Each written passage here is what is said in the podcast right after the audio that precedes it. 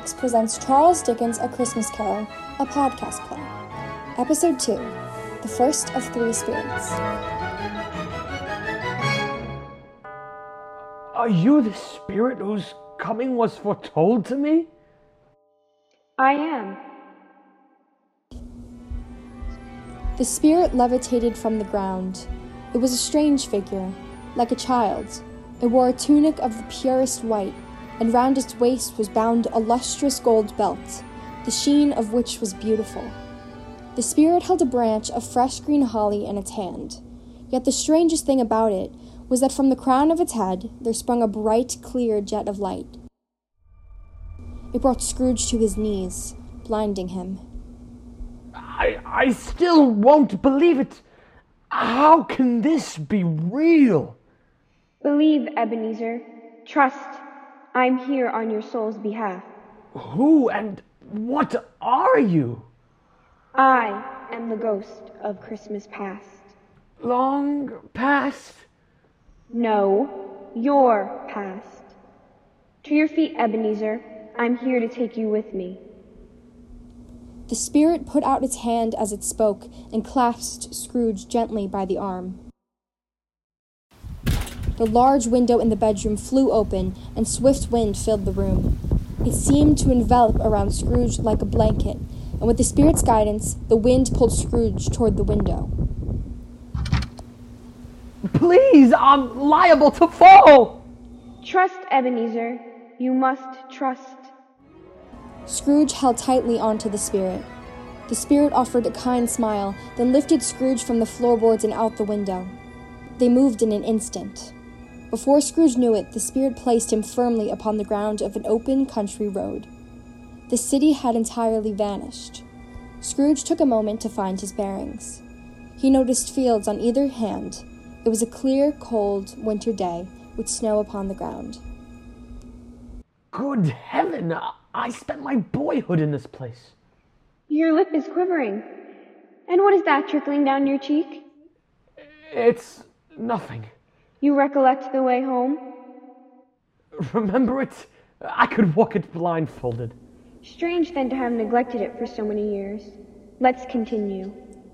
They walked along the road, Scrooge recognizing every gate and post and tree. Soon a little market town appeared in the distance, with its bridge, its church, and winding river. Some shaggy ponies now were seen trotting towards them, with boys upon their backs, who called to other boys in country gigs and carts driven by farmers. All these boys were in great spirits and shouted to each other until the broad fields were so full of merry music that the crisp air laughed to hear it. All things before you are but shadows. They have no consciousness of us. They cannot hear or see us, and you cannot touch. They made their way towards the schoolhouse. When the happy students raced out with the afternoon bell, Scrooge knew and named every one of them. Why, that's John Turner and Henry Miller. There's Will Davies and Marjorie Allen.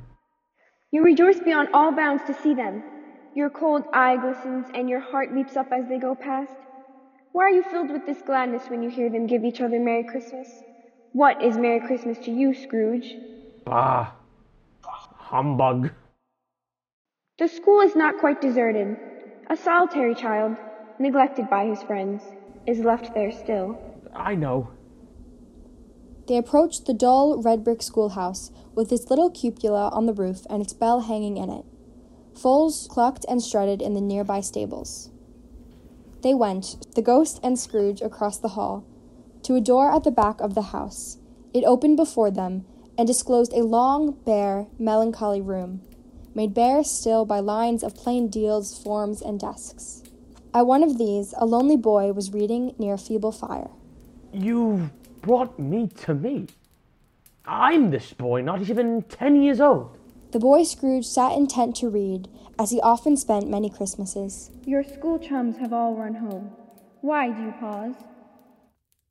I had no home this year. I had a dormitory. Father demanded success and had little use for me around the house. I was sent to live with the schoolmaster to advance my studies.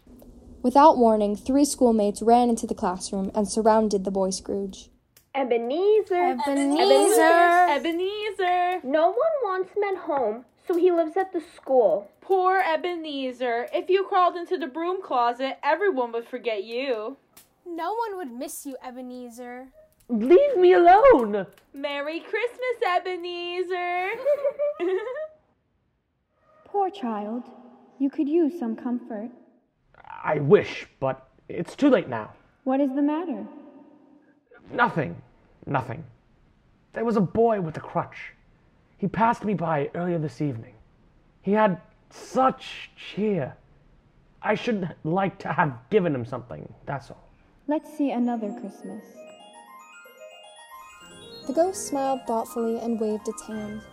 The boy's shadow of Scrooge grew larger, and the room became a little darker and more dirty. The panels shrunk, the windows cracked, fragments of plaster fell out from the ceiling. The boy Scrooge sat in a corner and devoured another book. A shadow approached the lad. It snatched the book from his hands. What have I said about these fantasies? Why do you continue to refuse my guidance?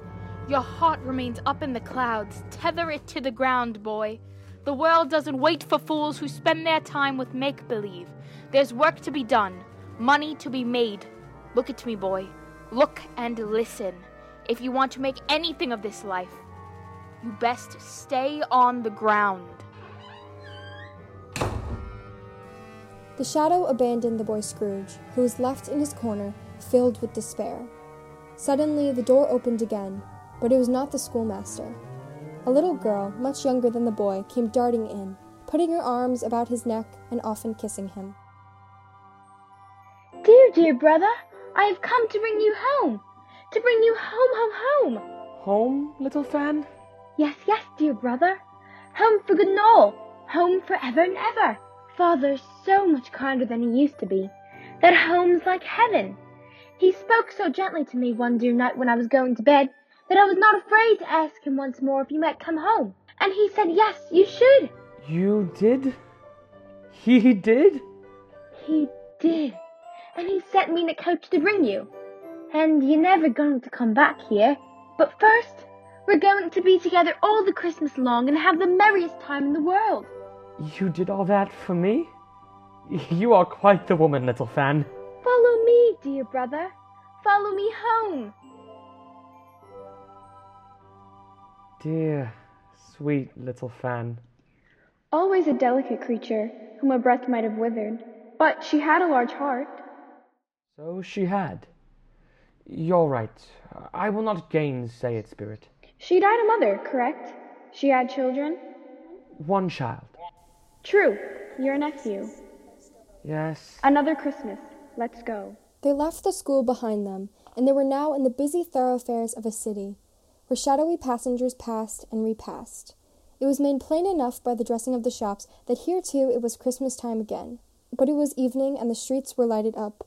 The ghost stopped at a certain warehouse door. Do you know it? Know it? I apprenticed here. They went in. The party was a rollick. At the center of the entertainment was an old gentleman filled with festive glee. He looked like a Christmas tree in his evergreen trousers and smoking jacket. His vest was stitched with bells and trinkets, each their own Christmas memory. His white Welsh wig completed the look, appearing like snow on the top of the tree. The old man was lithe and merry, and he commanded the room like a king. After all, it was his party. Come one and come all, and welcome to my Christmas jamboree. Why, it's old Fezziwig. Bless his heart. Fezziwig alive and well again. Maestro, music, something that will move my feet. Old Fezziwig stood out and invited old Mrs. Fezziwig to dance. Why, Samuel, you're still quite good on your feet. Consider it a Christmas miracle, my dear. Indeed, the party was a Christmas miracle. There were more dances, and there was cake, and there was a great piece of cold roast, and there were mince pies and plenty of beer. What must a man do to get a pint of mead this evening? Help himself and get one for your sparkling wife while you're at it. Come now, Eugenia. You always have something saucy to share. What's on these days? Oh, poppycock, is that all I am to you fine people? Am I only good for a laugh? Yes. Fair enough. Listen closely, you drunken flapdoodles, because this is the only one you're getting this evening. A young woman got married at Chester. Her mother she kissed and she blessed her. Then mother did brag. He's a stunning good shag, for I had him myself down in Leicester. Do my eyes deceive me? Or is that Fan Scrooge? His eyes, in fact, did not deceive him, for it was little Fan, though no longer little, but instead a formidable young lady. I'm having the most wonderful time, Mr. Fezziwig. Thank you for the invitation. It was my pleasure. Where is that timorous brother of yours? I've yet to see him this evening. He's still in your offices. I sent Dick Wilkins to fetch him.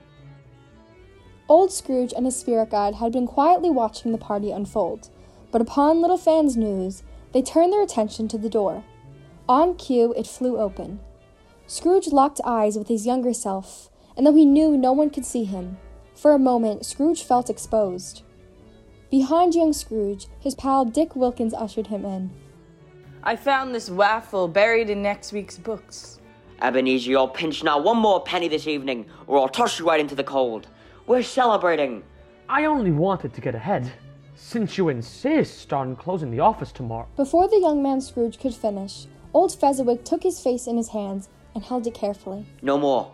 Tonight you'll have a happy Christmas Eve, and tomorrow a very Merry Christmas. I want this for you, Ebenezer. The way you toil away in there, it gives me concern. Do this for me, young man. Do this for her. Fezziwig turned young Scrooge's head so that his protege could see the vision across the room. The vision in the rich indigo evening dress. Belle! Belle, in fact, remains the only young woman to ever capture the heart of Ebenezer Scrooge. He found her captivating. She was beautiful with a sweet, kind face, but that had little value to Scrooge. What mesmerized him most were her eyes. They glistened in every kind of light. When Scrooge looked into Belle's eyes, he felt peace, he felt security, he felt purpose. Belle's eyes were home. We can go now, Spirit. I've seen enough. Silence. All right, Ebenezer, you can do this. Please, brother. Have faith in yourself. She's waited for you all night. I'm certain to make a complete fool of myself. Rubbish, it's Christmas, so I'll say this once. You're a perfectly fine man, and any woman would be reasonably content with you. Go, brother. What about you two? I'd hate to leave you alone. I'll visit the dessert table. I hope there's a cherry tart. And I might press my luck with one of the Miss Fezziwigs. The Miss Fezziwigs were, in fact, the Mr. and Mrs.'s daughters. There were five Miss Fezziwigs, to be precise, each one beautiful, nearly identical, and completely inseparable from her sisters. Which one? I'm not sure. I'll start on the left and work my way down the line. Fan and Dick darted off, leaving the young Scrooge to his own devices. After his third false start, he finally crossed to his dear beloved Belle. Ebenezer. Belle, you look positively lovely this evening. So do you. Are you having a nice Uh, Did you get anything to eat?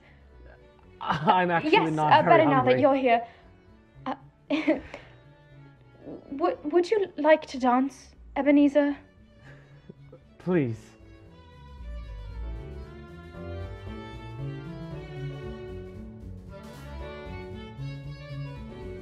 There was little room on the dance floor, but for a moment the young Scrooge felt complete privacy with his Belle.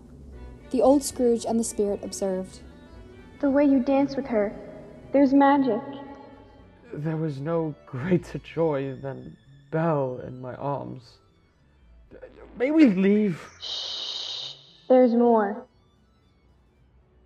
My, the music's wonderful. You're wonderful.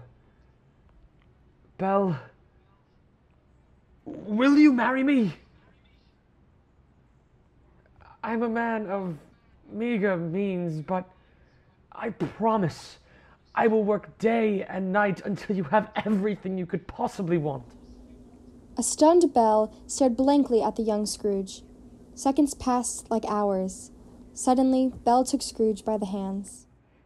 I have everything I could possibly want. Every day I hold these hands is a holiday. The young man Scrooge and his new fiancée tried to steal a kiss, but they were interrupted by an eager Fan and Dick Wilkins. Congratulations. All right, all right. Settle down, settle down. Quiet! Oof, I'm feeling right fishy in the gills. It's that time again. Sing along if you know it, and if you don't, well, just shut it. Come, wassailing among the leaves so green. Here we come, wandering so fair to be seen. Love and joy come to you, and to you was sent to. And God bless you and send you a happy new year. And God send you a happy new year. The shadows evaporated. The walls fell, the grounds opened. Old Fezziwigs began to fall, just like the empires from before. The spirit built a new room around them. It was dark, save for the low, roaring fire in the fireplace. The young man Scrooge, only one year older, but haggard like the decades took their toll on him, sat by the fire, hunched and brooding. Belle was nearby in the darkness. Scrooge could not see the tears on her face, but he could make the pain in her voice. It matters little, to you, very little. Another idol has displaced me, and if it can cheer and comfort you in time to come, as I have tried to do, I have no just cause to grieve. What idol has displaced you? A golden one. This is the even handed dealing of the world. There is nothing on which it is so hard as poverty, and there is nothing it professes to condemn with such severity as the pursuit of wealth. You fear the world too much. All your other hopes have merged into the hope of being beyond the chance of its sordid reproach. I have seen your nobler aspirations fall off one by one until the master passion, wealth, consumes you. What then? Even if I have grown so much wiser, what then? I am not changed towards you, am I? Our engagement is an old one. It was made when we were both poor and content to be so. You are changed. When it was made, you were another man. I was a boy. Your own feeling tells you that you are not what you are. I am. That which promised happiness when we were one in heart is fraught with misery now that we are two. How often and how keenly I have thought of this, I will not say. It is enough that I have thought of it and can let you go. Let me go? This is madness. Have I ever sought to leave you? In words, no, never. In what then? In a changed nature, in an altered spirit, in another atmosphere of life, another hope as its great end, in everything that made my love of any worth or value in your sight. If this had never been between us, tell me, would you seek me out and try to win me now? You think not. I would gladly think otherwise if I could, heaven knows. When I have learned a truth like this, I know how strong and irresistible it must be. But if you were free today, tomorrow, yesterday, can even I believe that you would choose a dowerless girl? Would you still consider me worth investing? You may. The memory of what is past makes me half hope you will ha- have pain in this. May you be happy in the life you have chosen. She left you. Spirit, show me no more. Con- conduct me home. Why do you delight to torture me? We have one more shadow to see. As every time before, the walls collapsed and replaced themselves. The ceiling opened up and a new floor caught their feet. They were in another scene and place, a room not very large or handsome, but full of comfort. Near to the winter fire sat a beautiful young girl, so like the last that Scrooge believed it was the same, until he saw her. now a mother with her infant girl in her arms. A shadow joined her, and the shadow became real to reveal a handsome man. Well, I saw an old friend of yours this afternoon. Who was it, darling? Guess. How can I? Ugh, uh, don't I know? It could be anyone. Mr. Scrooge? Mr. Scrooge it was. I passed his office window and I could scarcely help seeing him. His partner lies upon the point of death, I hear. And there he sat alone. Quite alone in the world, I do believe. Alone? Oh, Ebenezer. Poor friend. Oh, I'm sorry, darling, if I've surprised you. Uh, it, it, it's no surprise. If this were surprise, my heart would break. But alas, it does not. Spirit, remove me from this place. I told you these were shadows of the things that have been. They are what they are. Do not blame me. Take me away. I cannot bear it. Haunt me no longer. The spirit's crown became burning high and bright. It washed over the room, over Belle, over the life Scrooge never enjoyed. It nearly blinded Scrooge with no safe space to shield his eyes. The light eliminated every surrendering, so that all that was left was the spirit's face. Its face suddenly changed, and again appeared Belle. Please, Ebenezer, do not forget me or any of this. Listen, Ebenezer, you must, listen. You'll find another spirit at your bedside when the hour strikes. Now go. Scrooge was in his bed. He felt the sensation that all from before was merely another nightmare. But Scrooge was certain that wasn't the case. He could still hear Fan's sweet voice. He could see old Fezziwig's warm face. And he could still feel Belle's loving touch. Scrooge held himself and cried quietly.